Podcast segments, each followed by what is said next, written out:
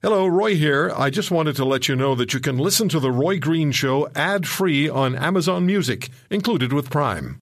Hey, it's Ryan Reynolds, and I'm here with Keith, co star of my upcoming film, If, only in theaters, May 17th. Do you want to tell people the big news? All right, I'll do it. Sign up now and you'll get unlimited for $15 a month in six months of Paramount Plus Essential Plan on us. Mintmobile.com slash switch. Upfront payment of $45 equivalent to $15 per month. Unlimited over 40 gigabytes per month. Face lower speeds. Videos at 480p. Active Mint customers by 531.24 get six months of Paramount Plus Essential Plan. Auto renews after six months. Offer ends May 31st, 2024. Separate Paramount Plus registration required. Terms and conditions apply if rated PG certainly a big story today, the big story the last few days, and how big a story it's going to be going forward, I guess, remains to be seen. But we now have a fifth variant of concern, and this could be the most problematic one yet. This was Canada's Health Minister Jean Yves Duclos yesterday announcing the steps that Canada was taking to respond to this. They will quarantine until they get the result of a negative test. They will then be allowed to go if the test is negative, they will be allowed to go and quarantine in a safe and appropriate manner. They will be tested once more on day eight until they finish their quarantine. So that was uh, in response to questions about what we're going to do for travelers, anyone who has been in that region and is traveling to Canada. We're also moving to ban flights from South Africa and a number of other Southern African countries. This variant, though, has shown up elsewhere Belgium, Israel, Hong Kong, the United Kingdom today confirming its first two cases of this variant. Let me just play for you. This is a couple of minutes uh, from earlier today. British Prime Minister Boris Johnson announcing these findings and announcing some additional steps that the United Kingdom is going to take. As always, I must stress this, with, as always with a new variant, there are many things that we just cannot know at this early stage. But our scientists are learning more hour by hour. And it does appear that Omicron spreads very rapidly and can be spread between people who are double vaccinated. There is also a very extensive mutation, which means it diverges quite significantly from previous configurations of the virus. And as a result, it might, at least in part, reduce the protection of our vaccines over time.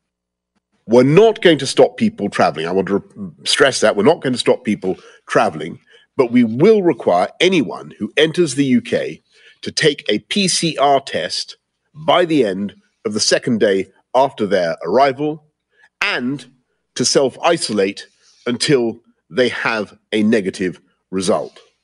Second, we need to slow down the spread of this variant here in the UK because measures at the border can only ever minimize and delay the arrival of a new variant rather than stop it altogether.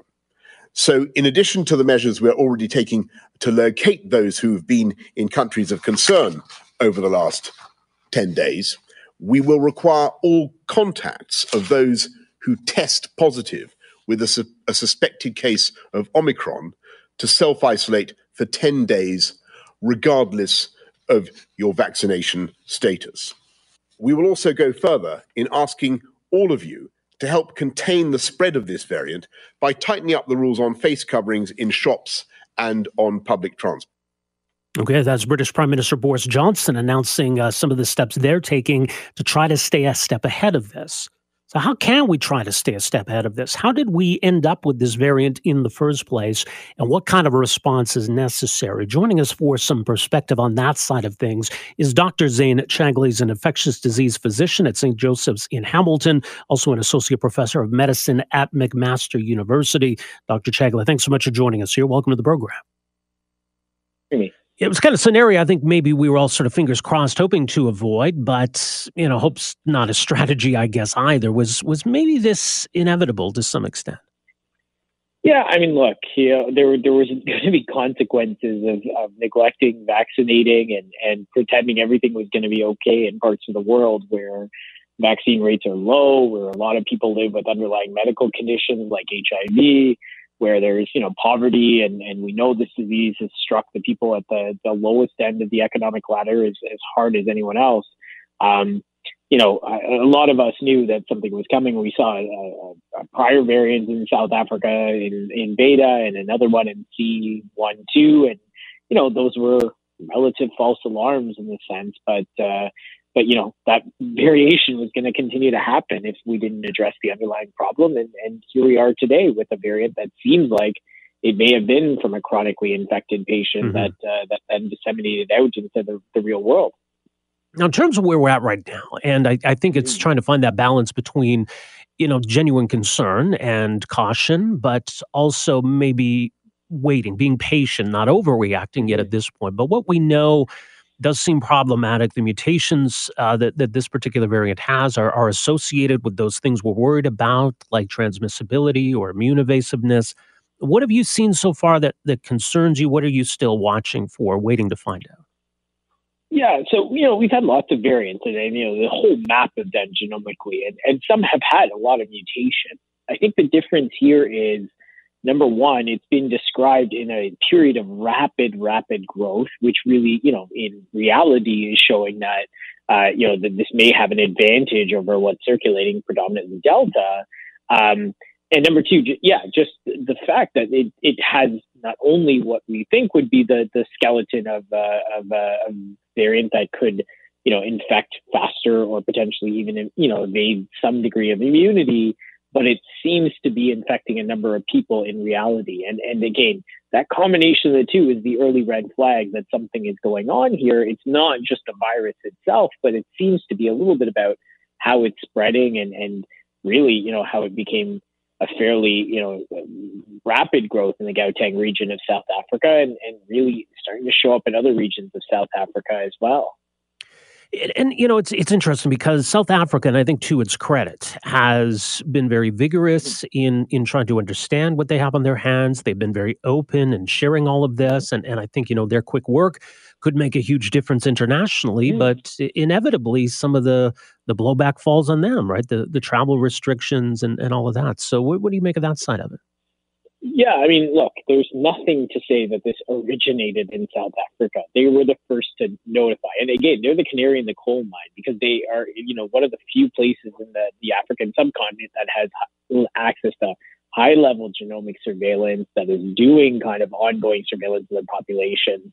Uh, and, you know, they often pick up with what's happening in the continent. And so, you know, you, you, even though the blame is being placed on them and certainly some of the growth they're seeing is, is being, is, you know, is being described in South Africa, it may not be the origin, right? It may be mm-hmm. Southern Africa, but you know, we have a case apparently in Belgium that is from Egypt, which is 6,000 kilometers away from Johannesburg. Right. Um, you know, this may have been circulating in the African continent for some time. It's just again South South Africa discovered it and it agreed. Like it's it's egregious that we ask countries to share their data to be international partners, to be you know alert for something going on, and the response inevitably across the board is well, just don't travel here anymore, uh, and uh, and you know you guys have to figure it out yourselves now when it comes to to you know you touched on vaccine equity um, and access mm-hmm. to vaccines and and I wonder now if this poses even more of a challenge because I think it a underscores the importance of vaccinating the world but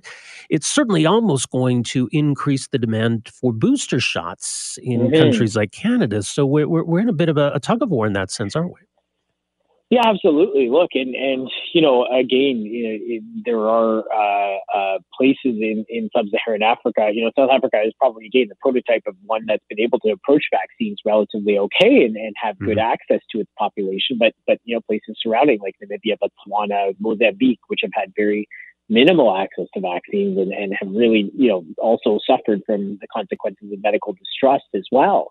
Um, but uh, you know, it, it is that, right? You know, again, if our global response is going to be, well, we need to revaccinate ourselves and, and use the supply of incoming vaccine again to direct them into boosting our population so that we as individuals can stand up uh, and not suffer the consequences of this, it's missing the point, right? You know, this, there's no, there's no, uh, uh, you know, this is not going to be the last one. There's no guarantee this is the end of it, right? If we don't continue to turn around, you know, look, in two months, we might be having the same conversation again, saying, oh, why did this happen? Yeah. Uh, and so, you know, this puts a lens on what many of us in the scientific community have been talking about, about rational use of booster campaigns, using it in people at the highest medical risk, but understanding the stockpiling of vaccines has significant challenges to global supply. And, and, you know, unfortunately, as a Canadian, we generate zero vaccines for the world. yet are a complete consumer of everything that's come to our soil. So, you know, we have a duty and responsibility as a taking nation to say how much are we willing to take versus how much are we willing to either give back to COVAX or not order in order to make sure that those orders get filled in places that are really in desperate need, that are not getting their supply. It's an important side of it. And, you know, this comes at a, a challenging time, obviously. I mean, Canada's been relatively stable, although Ontario, Quebec, some parts of Canada have seen case increases as of late. Obviously, there's some European countries that are not doing quite well at the moment, uh, and this is all before whatever challenge this this variant mm-hmm. might pose to us. Plus, we've got you know the the challenging winter months ahead, so th- this could be um, a rocky few months here. Yeah, absolutely. And look, you know, there there may be some element of waning, and and you know, so be it. If people have more symptomatic illness, you know, is that going to really change a lot in a young person? We know in Ontario, even despite everything that's happened to date, there's been nine people in the ICU total in the last 11 months in the vaccine era that have been fully vaccinated, and six that have died. Uh, and and you know we have to put those numbers in the context of how we then approach our decisions over the coming weeks and months, especially as we're a center in the world that can actually real time monitor our vaccine effectiveness. We get reports every two weeks. But again, that rationalism is, is going to be important moving forward. Uh, and, you know, there are still great reasons for people to get their first two doses, which is going to be even more important moving forward. Um, but again, we have to start taking a look at this pragmatically is what are vaccines going to change about what's coming up over the next three to four months? Uh, and I would argue significantly that getting one or two doses into people that are, you know, have not been vaccinated is going to be a heck of a lot more important than getting low risk under 50 year olds with a third dose of vaccine where, you know, the, the consequences of it aren't going to necessarily lead to any healthcare utilization uh, other than, you know, people feeling a bit unwell and being at home for a few more days. You know, Canada uh, is, is an interesting position because, as you say, I mean, we're, we're big consumers of vaccines, we're big purchasers of vaccines, but we're not really producing them. And, and maybe that's why we've sort of left it to others to sort out uh, the, the countries where vaccines are being produced and the companies that are producing them. But what, what role do you think Canada can play here? Look, I, I give you the example of India, right? India. Yeah uh, gave vaccines to Canada as part of our initial AstraZeneca Covishield rollout. Right. Um, they went through a devastating Delta wave where there's estimates of 5 million people that have died. And guess what? After going through their population, after manufacturing their own vaccines for nearly, you know, their entire population, they are giving back to COVAX because they know that's the ethical thing to do, that their contracts need to fill to fill the COVAX network. And I think that is an example to us, right? We stockpiled vaccines. A lot of people are saying, well, we have these vaccines on our soil. They're going to expire. We may as well use them. Well, yeah, okay, fine. You can make the argument for that. But the, the, the, underlying question is, is why do we have a stockpile of vaccines? Why are there 14 million doses lying about in Canada? And we've wasted a million doses in the vaccine campaign so far.